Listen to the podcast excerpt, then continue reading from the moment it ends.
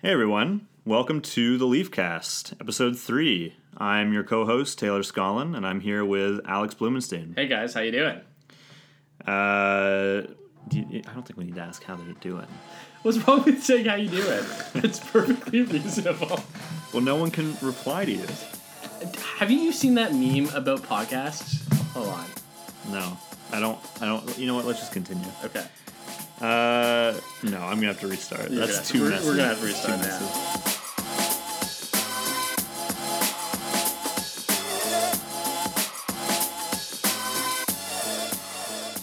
Today we have an interview from our last meetup with Michael Lickver. We have the audio for that, and the audio quality this time, I'm happy to report, is pretty good Pretty, pretty good. pretty pretty good. So we've uh, we've fixed at least that one technical issue. Uh, but before we get into the interview, uh, some news about our upcoming meetup in April. If you're in Toronto, it's April 18th. Uh, Bright April Lane. 18th if you're not in Toronto too, but you might not be able to make it. Yeah, well, it, you could be in a different time zone. well, how about that? It could be a different day. Those are very good points, but you know, But if you are in Toronto, try to insert some jokes. if you are in Toronto, if you are in Toronto, do come out for the meetup. Uh, our guest will be Antoinette Gomez. That's correct. who uh, who will talk to us about building her own business from scratch in the cannabis industry. And uh, it's a very it's a very compelling story. Uh, you can get all the details about that if you go to our website leaftoronto.com. And also, it's just a really great uh, networking opportunity. You know, we saw at the last the first meetup we had, people didn't really talk to each other too much. Like there's a little bit of that. But then the last meetup we had, which was the third one, you can see there's really like people starting to make friendships and getting to know each other. Lots of conversation, which I thought was nice. Did you think that was nice, Alex? I thought it was great. You can really tell that people are starting to get to know each other through here as well as from other events, and they're all coming together here and catching up. It's great to see that this industry is growing uh, in a community, and that's uh, something that we're really proud of and really proud to work on. Yeah, so if you want to be a part of that, uh, you can go to leaftoronto.com, get your tickets. If you get your tickets before April 10th, you'll get the early bird special, which is half off uh, your ticket price. And if you're going to the O'Cannabiz conference, we have a special discount from our friends at O'Cannabiz uh, for fif- is it 20% off? Fifteen percent off. It's 15% off the O'Cannabiz conference pass, which ends up being about 60 bucks or something. So you buy a $5 ticket, you get 60 bucks off the O'Cannabiz pass. And a, great meetup. It's, a real no brainer. It's just math. It's just math. It's just math, folks. So that's leaftoronto.com.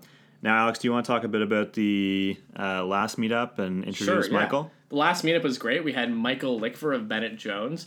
He's a really interesting guy. He basically helped found the cannabis practice at Bennett Jones and really one of the first Which is a law firm. which is a law clarify. firm. Sorry, I should have uh, should have clarified that. Um, really, one of the first law firms to really have a dedicated cannabis practice, and now they're pr- the the most uh, prominent one.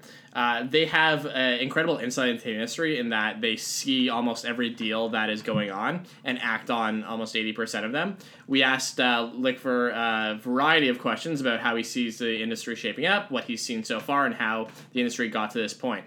Um, it's great. Have a listen. We'll roll it now. Okay, let's roll that tape. Well, thanks everybody for coming tonight. Uh, we have an awesome guest with Michael Lickver, an associate at Bennett Jones. Uh, many of you may know who Michael is, but uh, I'll, I'll let him do an introduction for himself through a few questions, and uh, we'll open it up to the floor once we get through that. Your questions will probably be much more interesting and insightful than mine. But we've taken a few from our Slack channel as well, so if you had questions for our next speaker, remember to join our Slack. Uh, so you're, you're an interesting guy. You've taken a path through law. You went from a technology lawyer into a cannabis lawyer. Um, you have a really unique insight on the industry. Why don't you give us a, a little bit of uh, uh, a background on yourself, where you come from, and what the unique offerings of Bennett Jones's practice is, and what you guys have created there. Sure. Do I need that, or I'm good? No, you're good. I got enough mics. Can everyone hear, hear Everybody Michael? can hear me. Yeah. Yeah. Okay. Sure. Well, thanks for coming, and a lot of you came to listen to me, so that's exciting. I'll try and make it exciting. And uh, you know, it was I, I've had a long history with cannabis for non-medical purposes, back to my high school days, and going through, you know, law school, I just kind of wanted to do things a bit differently. Um, well, there we go. It's better. Yeah, that's not. Turn my mic up. We, Okay. Get a little in the headphones. Yeah, yeah, yeah. All right.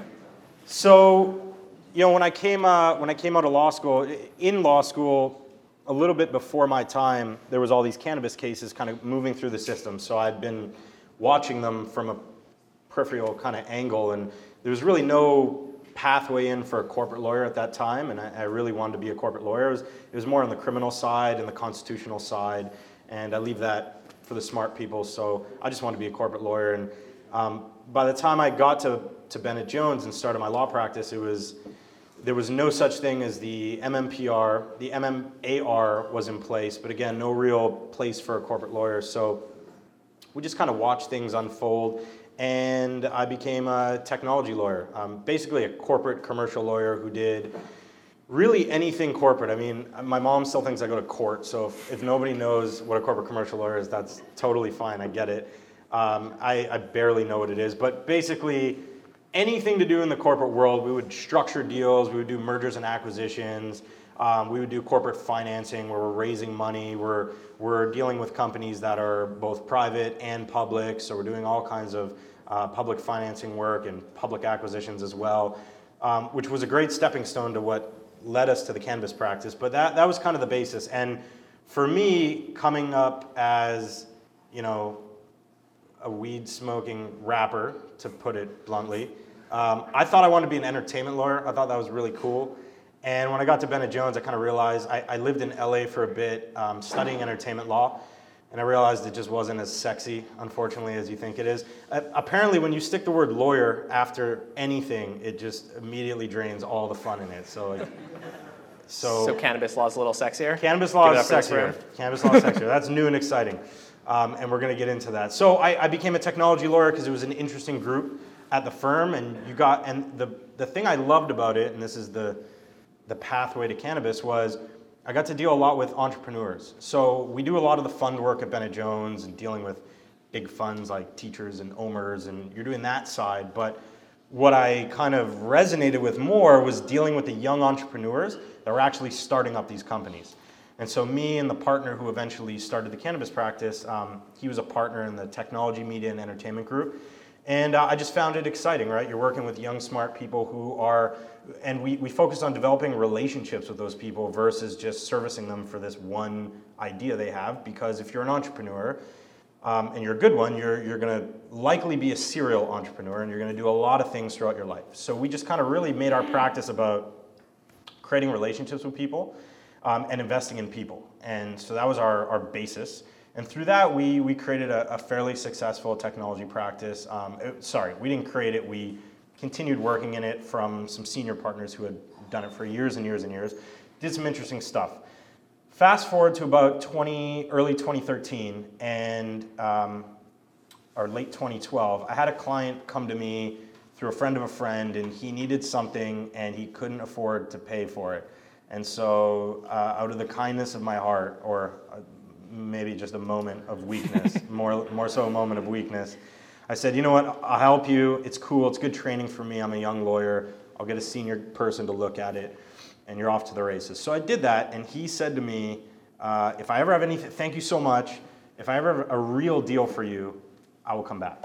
So in the interim, uh, the announcement of the MMPR comes. And by announcement, I mean Canada Gazette kind of throwaway, and that's where they announce all kind of the new legislation. And as a lawyer, I literally never look at those. Those emails get immediately deleted. But it had the word cannabis in it, or marijuana, spelled with an H for some reason, so that was more, more exciting.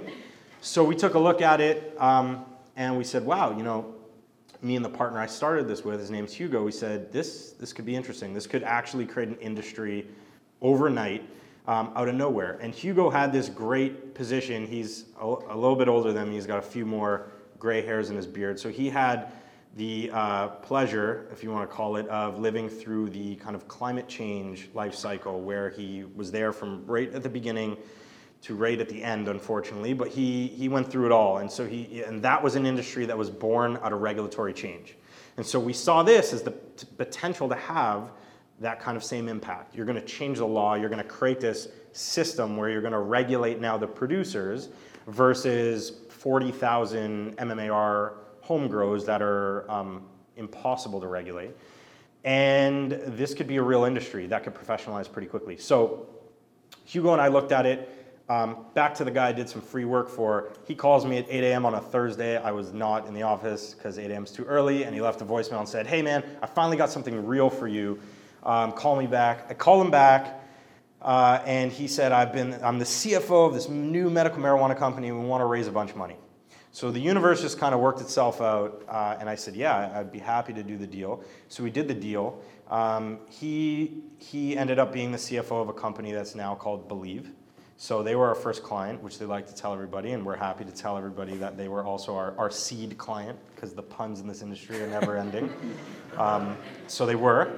And uh, we worked on their application and helped them along, and, we, and that, that was a great starting point for us really understanding the regulations. We read them when they first came out, but getting to work with uh, Beleave, which, which uh, they were called First Access Medical at the time, um, was a great stepping stone. And then from there, a very long-winded way uh, to answer this question, Hugo and I sat down and decided we want to take a real run at this and we're going to actually focus on it. And the way we did that, and, and hopefully some lessons come out of this, is it was true, truthfully blood, sweat, and tears. We were not getting paid to do it.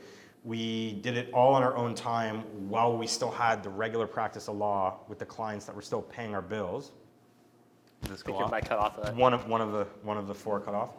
So oh, now you're both back in. Now I'm back. Yeah. Okay. Sorry. It's okay. So uh, now I'm off. Why don't just hold it? Just gonna hold this. I needed another mic anyways. I was feeling naked. Um, so basically, we decided, look, the way to do this is the way to build any business. And yes, we had this law firm as a platform, and that was great, and it's a big law firm. But we had to build a business within a business. So how do you do that? You do that with uh, marketing and business development, and we did a ton of that, right? We started publishing pieces very, very early days when uh, no other law firm was publishing any pieces. We actually decided to represent people, which no other law firm was doing at the time, and only very few law firms still do, and even fewer large Bay Street firms do, um, because it was very risky. It's very easy now in 2017 to say, oh yeah, well this is a real industry and it's professional and there's a multitude of publicly traded companies and with billion dollar market caps. Yeah, it's a real industry. But back then there was zero publicly traded companies, right? We were there when Tweed uh, first listed and we were meeting with the, the venture to walk them through just, just to understand the industry because they just didn't. Um, so, you know, back then it was very risky. We didn't know if it would pay off. Uh, but we took the risk, we built the business, and we're here, you know, roughly four years later uh, with a, a, great array of clients. And the, the last thing I'll say is our, our focus from day one was never to focus only on the licensed producers. We thought that would be a mistake. We wanted to uh, get, a, get a great kind of overview of the industry as a whole. So we decided from day one, we kind of drew this wheel out, and um, where the LP was the hub, we drew all the spokes and said, okay, what other aspects of this industry are going to matter? What other kind of companies can we represent? And, what, and which parts of our technology clients can we get to transition over to the marijuana game and develop technologies for the marijuana industry? And so we just started doing that. Um, and, and it worked out really well. And here we are today. I hope that answered your question. Very I think, I, I, think it was a great answer. And I mean, what you really did was built up. Uh, Thank you. Uh, you built up an industry and built up a practice, and now you see almost everything that's going on in this industry. So, I mean, we have a lot of entrepreneurs in this room and a lot of people who are in this space. Uh, can you give us a little bit of uh, what you look for in terms of businesses, new businesses, medium sized businesses who are looking to get into it? If you're advising a client on an acquisition or an investment, what are the intangibles um, that you look for in entrepreneurs in this space? Do I need this still? Um, or yell.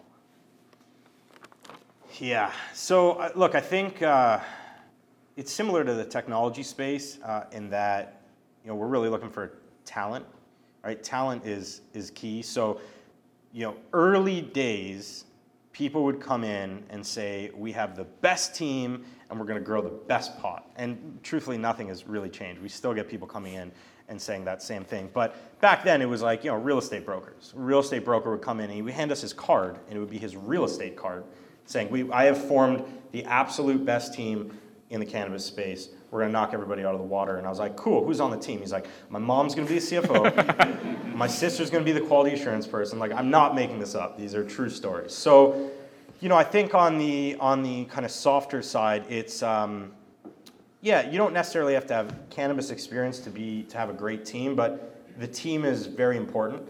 Uh, we're getting to the point where the markets are a bit saturated, and you know, I'm not a broker or an analyst, but I feel like there's going to be some exhaustion from the investment bankers to continually fund the exact same model over and over and over and over again. There's been a lot of money that's been pumped in to the space, so you know, we look for something that's different, right? We're sitting on the other side of the table and we want to hear you tell us something that's exciting, different, you have a different angle, you've built up a good team, um, you have some kind of proprietary technology, which is, which is tough to have in this space. So if you have that, that's a great bonus. Um, you know, in terms of acquisitions, in terms of those kinds of deals, I guess you're really looking for synergies, and, and we have an interesting and unique perspective on it because a, lo- a lot of what we do, and this is not what a normal law firm or, or normal lawyers would do, is we actually kind of broker introductions. What I mean by that is if we think two clients are going to work well together, we'll put them in the room. And the reason why you would never do that as a lawyer is because you're going to naturally conflict yourself out of that deal, whether it's from acting from one party or if both parties feel a certain way about it, you'll conflict yourself out of the entire deal. So historically, very bad idea. For us, it was a small industry, and we wanted to see the growth of the industry, and we wanted to show people that we bring some added value, right? As a Bay Street lawyer, you being a really good lawyer is table stakes. So we wanted to add some additional value. And the additional value we thought we could bring was we're going to have a, a, great understanding of the regulations. Um, we're going to have a great understanding of, of the Health Canada regulatory side of things uh, based on the size of our firm, and we have an entire government relations branch that sits in Ottawa in public policy uh, office. And we're going to use our platform to create these introductions. So when we're doing that, what we look for is what you'd look for in a typical acquisition or, or merger, if you will, which would be synergies and cost efficiencies, and just really is it going to make sense for both parties? Um, we're still at a very early stage in the life cycle of this industry. So I, uh, you know, a lot of the acquisitions are probably less on the is it 100% strategic and does it make perfect sense versus we're just going to buy them because we have enough money to do it and uh, we want them under our umbrella and uh, let's let's get them for now. So as the industry matures, and that, that's also a factor of them there not being a lot of players, right?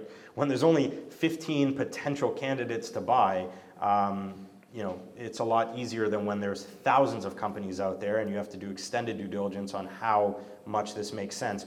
At this point in the game, if you have a treasure chest, your best bet, um, if it makes sense, is to just do land grabs, right? You want to be the biggest and the best, and you know it's really a race to production capacity at this point.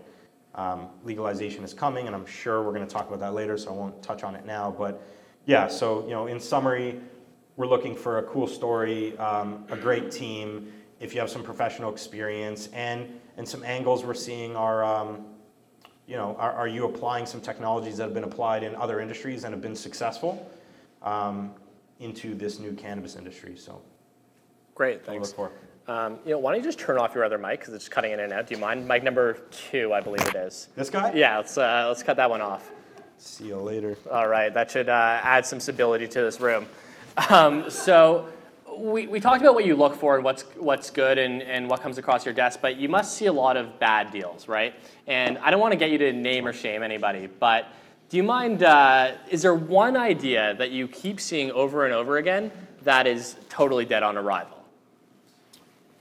Yeah, sure. There's one kind of uh, theme of ideas that we see all the time that is dead on arrival, and that's generally when people come to us with ideas where they have done zero due diligence on the regulatory framework, right? So what I mean by that is constantly we get calls or emails or people coming in saying, all right, we figured it out. We're going to extract CBD from hemp plants and we're going to sell it in Canada and it's legal.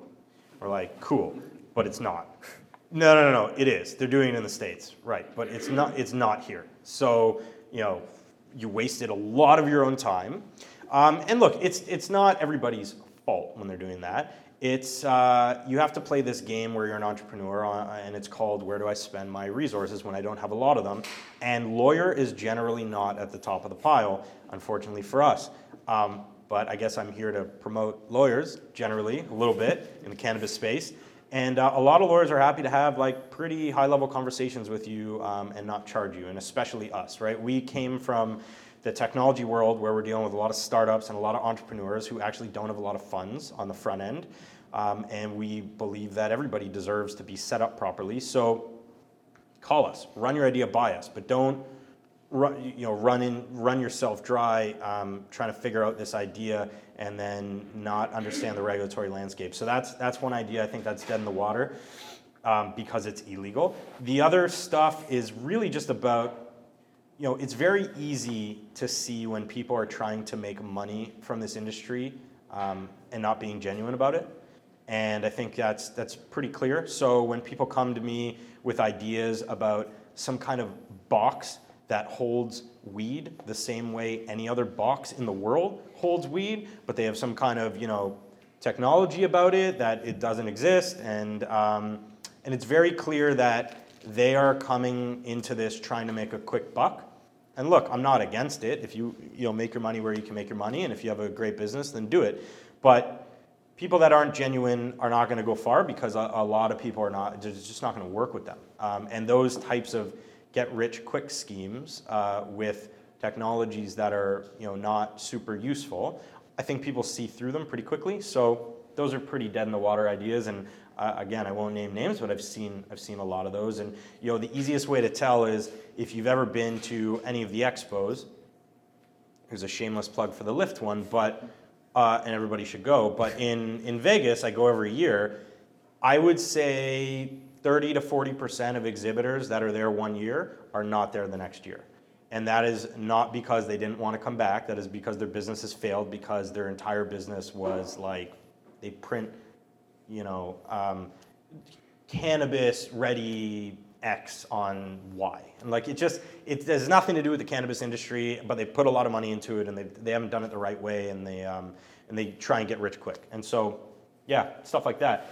That is not to say though that I don't think it's a great idea to, to be an ancillary service. I think it's a fantastic idea and uh, if my, you know, if my brother asked me how I should get in, how he should get into this industry, I, w- I would tell him to look at that. I would tell him to look at ancillary in, uh, businesses that aren't necessarily touching the plant at this moment, solely because um, you're agnostic to the regulations in a, in a, certain respect, and you can be nimble to regulatory changes. Um, and you know, there's there right now uh, didn't exist before to to this degree, but right now there are significant barriers to entry if you want to touch the plant and if you want to be on the production side, including the largest barrier to entry, which is just time, right? You're not getting through the Health Canada application process in six months. So ancillary services are a fantastic way to go. I think they are going to be extremely profitable, and I think there's a massive place for them um, in the future of this industry. So, yeah, not to not to those are great ideas. Just specific ones I don't. Right, no, that's fair. But uh, can we get you to maybe go into more detail on what are the great ideas? I mean, you can name you can name and shame here, or name and name and praise. Sure. Um, and I mean, talk about who's gonna who's gonna lot of, make a lot of money, and also if you can talk about who's actually innovating, right? Who's innovating in this industry? Who's changing the industry? Who's doing those types of things? Yeah, sure. That's an easy question. Um, who's gonna make a lot of money? You know, I don't think it's it's any different than any other industry in terms of who's going to make a lot of money. I think the people that are going to make a lot of money are the people that um, run their businesses efficiently and successfully and are able to be reactive to the regulatory changes that are coming down the pipeline at all times, not just whatever's going to be tabled in the next two weeks, not just whatever's going to be launched on, on July 1st. We're dealing in a regulated industry um, that's a, you know, a living tree, I think is what lawyers call kind of regulations that are, are living um, and are, are changing, ever changing. And we've seen that in Colorado, right? They've, they've done com- complete packaging changes um, that have cost companies millions of dollars to comply with. So if you can run your business efficiently and be nimble and not be hardwired to however you're running it today, uh, you'll be successful. The people that will also make the most money are, you know, the pe- I, yeah, I don't know. It's a tough one. I mean, whoever invested in the stock market early is going to make Sure. the most money. Those, those people are going to make the most money. I have a few names in my head, but I won't. I won't say them out loud. Um, and just other people that are generally look like I. People constantly ask me if I think it's too late. Is it too late to invest in the industry? Is it too late to get involved in the in the industry? And uh, my response is pretty uh, pretty consistently like we're in the second inning, right? If I told you that you could invest in Budweiser two years after alcohol became legal in the United States, it wouldn't be too early to invest in what's going to be a very fruitful industry for the rest of our life, for the rest of our lifetimes, and for our children's children's lifetime, right? Like we are, it's hard to see it like that because we're living it, and it's going, it's going fast in terms of regulations, not fast enough for some people, especially some people in the room might be mad, but um, regulations are complicated to write. I wouldn't want to be the person writing them. I give them a lot of credit for having to do that. Uh, but we are going pretty quickly, but it's, it's a day-to-day life that we're living. And so, you know, if we look back 30 years from now, I think we're going to say, wow, we lived through a really cool era where we witnessed the end of prohibition. Um, and, and, it's, and it's crazy and it's insane. So I don't think it's too late. So I think anybody that really has, a, uh, has an interest in the industry now or in the next couple years and has a business that is sustainable um, will do really well. I think the market's going to grow. I mean, uh, again, I'm not an analyst, but I think that the data that's being thrown around is 14% of Canadians admit to consuming cannabis regularly on a weekly basis, which is the exact same percentage as Canadians that admit to consuming wine on a weekly basis. So I don't know, do the math. That's a big industry, right? The rest of the world is also going to look to Canada for the way we're implementing because we're implementing a, an incredible system. People are going to hate certain aspects of it, and that's fine. I will say, in the defense of you know all lawyers, definitely not politicians, but all lawyers, um, it's way better that Health Canada and the government decided, and by Health Canada I really mean the government, decided to uh, introduce this the way they did, as opposed to wait five years longer and get it perfect, because that would have never happened, right? And so I do give them credit. Um, the courts force them to do it, so I don't give them all the credit, but I give them credit in turning it around pretty quickly and saying, look, we're going to unleash this on the world. It's going to be called the MMPR. It's not going to be perfect, and we're going to need to fix it on the fly. I would much rather that than us sitting in this room saying, I wonder what the medical regime is going to look like when they announce it in two years, right? So, um, I don't know. I went on a tangent there. It's okay. Can People I get you be- to yeah. yeah. Can I just get you to name like is there one product like an ancillary product that you think is truly innovative and changing the industry right now? Uh, there, there's a, you know, one of my clients is um, is an interesting take on the industry right now, um, based on a successful model in the mining space. Uh, I don't know how public they are, but they're basically going to be a cannabis streaming company where they're going to take streams of production capacity and be kind of a synthetic licensed producer. And as a return for that, they're going to provide a lot of capital to the industry, kind of fill a gap because there's no debt financing right now. No banks are going to touch this right now or in, or in the shorter medium term. So companies are forced, you know, if they want to raise money, they're going to go to the capital markets. Going to the capital markets is dilutive. You're going to dilute yourself quite a bit. And um, so these, this is a unique financial product that's going to come in and attempt to fill that gap. And they've assembled a pretty, pretty incredible team. And I'm excited to see what they're about to do. So that would be it on the, on the kind of production financial services side, uh, which is probably not what you're getting at. No, but Uh, I know it wasn't. Uh, on the ancillary services side, really, I just think all the technologies that exist right now in the States, whether it's same day delivery, courier type services that integrate um, you know, into an app on your phone, uh, when those have the ability to maneuver into Canada, those are going to be great. The problem with answering your question in Canada is that we're really restrictive right now on Right. distribution and production. And so your ability, you know, we've had people come to us saying, we want to start a, um, an incubator. We've had multiple groups of very smart individuals try to start an incubator in Canada. And my response is generally like, great idea, three years too early. Because the only thing that you're going to be incubating are licensed producers at this point, really. um, and other businesses that I think we're going to talk about probably later that just don't really fall in under the legal regime.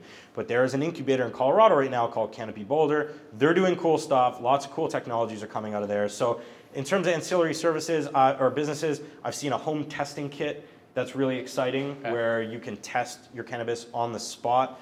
Um, I think anything that comes out in terms of being able to do roadside testing is going to be a huge moneymaker and obviously uh, a very essential product because it's one of the biggest setbacks for the legalization regime. Um, and it's a fair point. Uh, what else? I mean, automated trimmers are always uh, are always innovating. There's tons of them out right now, and there have been for years. But I'm seeing a lot of innovation there. Um, extraction methods are constantly innovating. Like literally every week, somebody's like, hey, there's a completely new extraction method, and like, here's this new scientific way to get high where you just like, I don't know, blink and you're high. So every, every week there's something cool like that happening. Um, so those types of technologies are exciting. Um, but I think on the distribution front, you know, not to, I'll try to stay neutral during this conversation, but Aurora has a really cool app.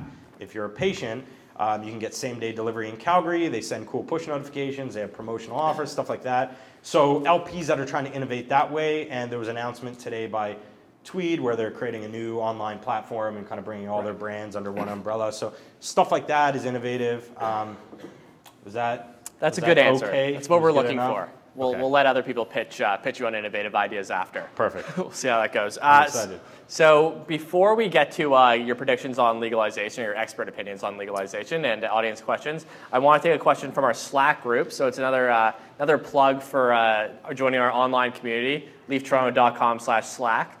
Um, the question is. What's the relationship between people who operate in a black market and people who operate in the legal market if you're offering a service, so you're doing a consulting service, social media consulting, or even financial consulting uh, to a person who's operating in the black market? What would you tell them? What's the risk that they're exposed to? Sure. Uh, the disclaimer is they're not going to like this answer, but I will proceed in telling them what they don't want to hear. We're here for the truth. It's okay.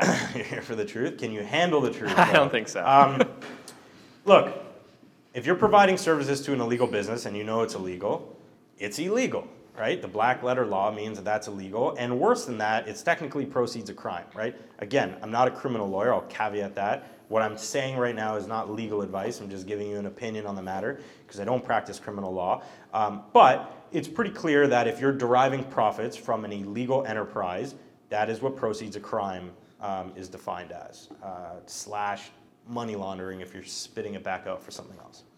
So, unfortunately, that's the answer.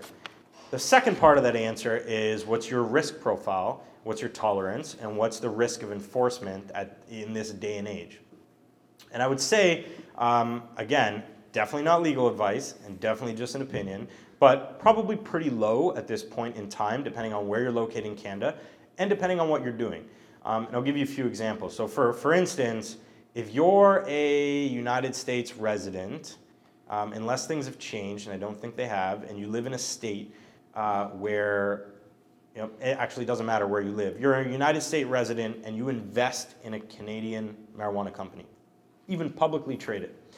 Technically, when you bring that money across the United States border, it's proceeds of crime and it's money laundering because marijuana is federally illegal at the US uh, federal level.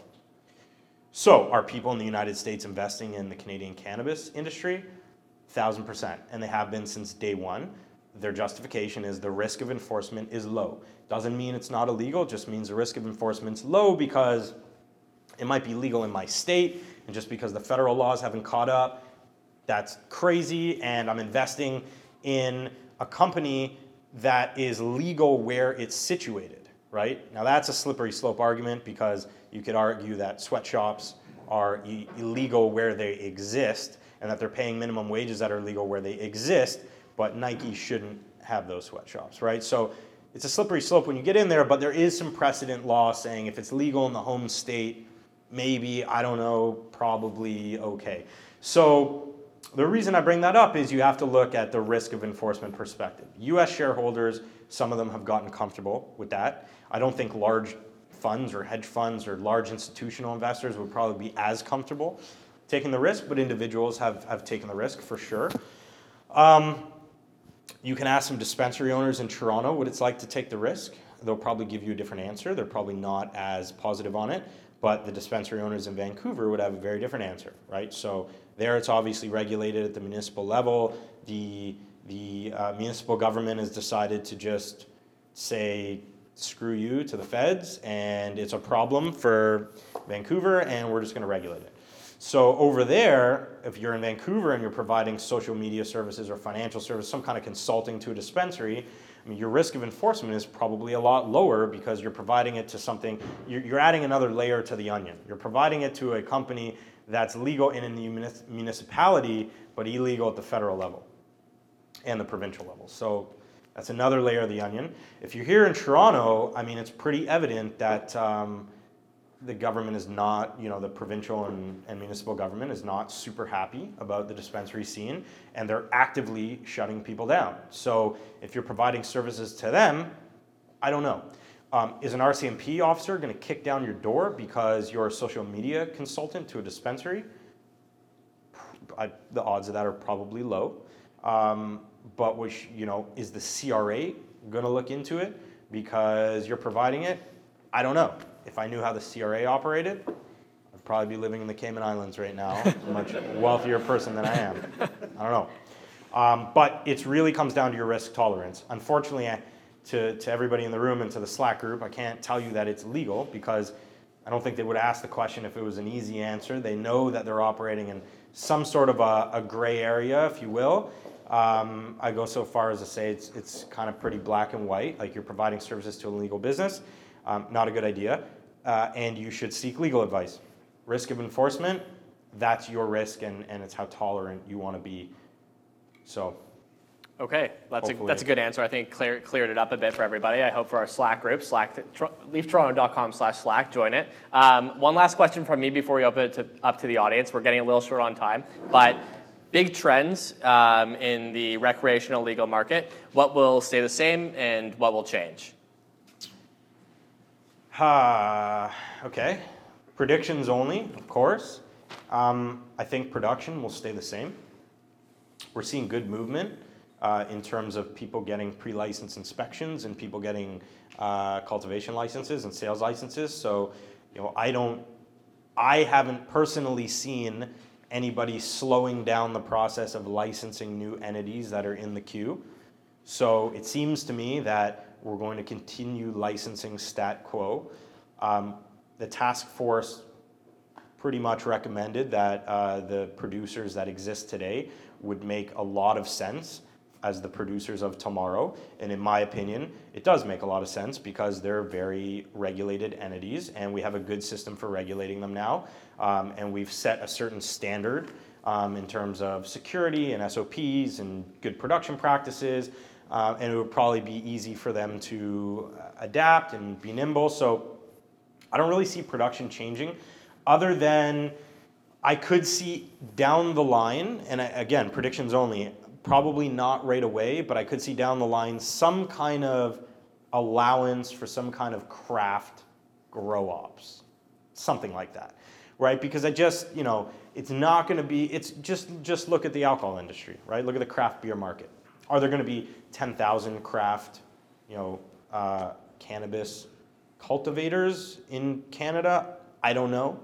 Um, but I could see that having potential in the future if there's a market for it where large producers, you know, product has become somewhat commoditized and people are looking for unique strains that don't make sense grown on a, on a, on a mass scale. So I could see potential for that. Um, on the distribution side, I mean, that's going to be a massive change, and that's that's the crystal ball, you know, billion dollar, multi billion dollar question. Um, I don't know what that's going to look like, right? I think there's three options really. There's privatization. Okay, anybody can open up a dispensary and distribute and buy from legal producers, or you can be vertically integrated. And if you're a licensed producer, you can also open a retail shop. I would find it uh, I would be shocked if licensed producers were the only ones allowed to open kind of bricks and mortar distribution places because I feel like that would kind of people wouldn't be very happy about that, and that kind of vertical integration would be um, would eventually come pretty anti-competitive, I guess, in the sense that the barriers to entry would be very, very high. Um, but it's possible, right? I mean, Colorado has a bit of that. They have a hybrid system, uh, but they do allow vertical integration. So there could be privatization. There could be some kind of pharmacy model. Um, but my prediction is I don't think pharmacies would ever go uh, dry flower. Just don't. I, I mean, it could happen. I don't think it makes a lot of sense for it to happen. I think they would go oils um, or other kind of derivatives would make a lot more sense. Um, and then you have some kind of hybrid LCBO system, if you can even call it a hybrid system, right? It's um, it would be provincially owned and regulated. I mean, it would it would probably be different in Alberta like it is today, and it would probably be different in, in British Columbia like it is today, and, and again different in Quebec. And um, I could see that happening uh, just because it would be an easy win for the provinces. You know, like it is in my in my humble opinion, like do I think that's the best method? Pro- probably not. Um, but you know, would anybody in the room be shocked if I told you that, hey, I, I know the answer and it's going to be an LCBO model? I think everybody would be like, huh, yeah, thought so. So, you know, it wouldn't be shocking. Um, it could be a combination of all three as well. And that's, that's what I guess we're all hoping for, is that there'll be some flexibility, some maneuverability where if you want to enter this industry, especially if you've already existed in this industry uh, on the MMAR side of things or you've owned a dispensary, etc. Um, maybe you can kind of pivot and come into the regulated framework, and that could be a way to do it. So, you know, I, am not sure, but distribution trends are going to be uh, massive. They're going to change the game for sure. Um, and then there's products, right? What are the products going to look like? The task force report, uh, hopefully we can all agree, my opinion, uh, it was a lot more favorable than I think the vast majority of people thought it was going to be, and I, I, thought it was great and it was well done. And they really did talk about derivatives and edibles and and recommended it in a certain, you know, in in not so many words. Um, so I think we'll see a variation in products. I think we'll see a variation in distribution. I think we'll see less of a variation on the production side. Um, and I think a lot of the weight will be on the province's shoulders to figure out distribution, and the feds are going to wash their hands and say, we've done it, we've, regu- uh, you know, we've, we've legalized and regulated it.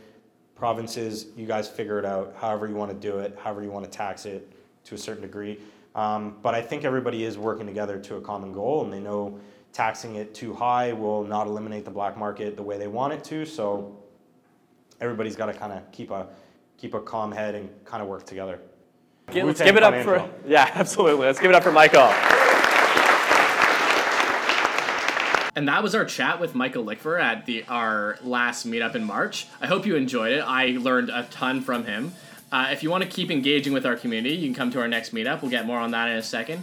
And also join our Slack community where we have all sorts of people who are part of uh, the meetup and just interested in the cannabis industry chatting with each other. You can join that at leaftoronto.com slash Slack.